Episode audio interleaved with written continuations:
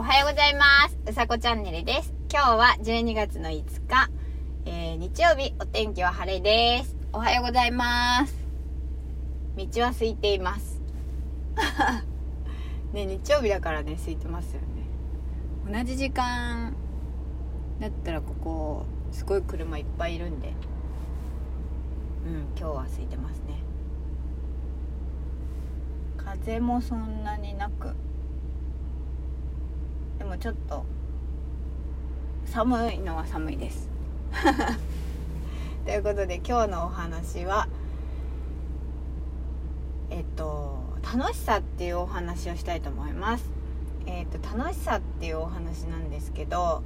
あのー、今朝ねツイッターでツイッターとテレビかちょうど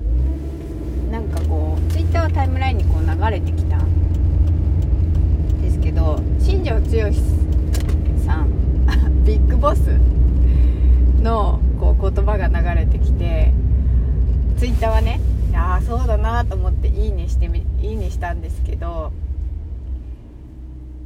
でそしたらなんだろう、朝いつもなんかニュースのテニュース番組のテレビがついてて親が見てるんですけど、あの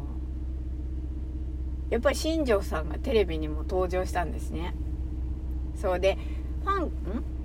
ァン感謝イベントをされたのかな。でその時のこうまあステージに登場される登場の仕方と、あの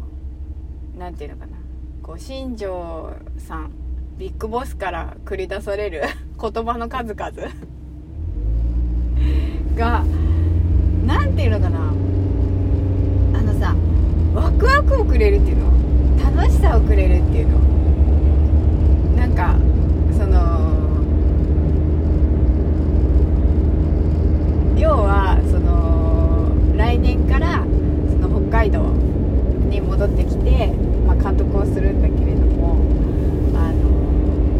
あの可愛い選手たちと一緒に船で出ると、でそれに皆さん乗ってくれますかって、なんていうのかな、言葉がすごく響くというか、そのすごく私は野球ファンではないんですよ。野球ファンではないんだけれども、そのファンじゃない人も魅了するっていうあのパワーはすごいと思って、なんか楽しそうじゃないですか。そのどんな時も楽しさって必要だと思うんですよ。そうそ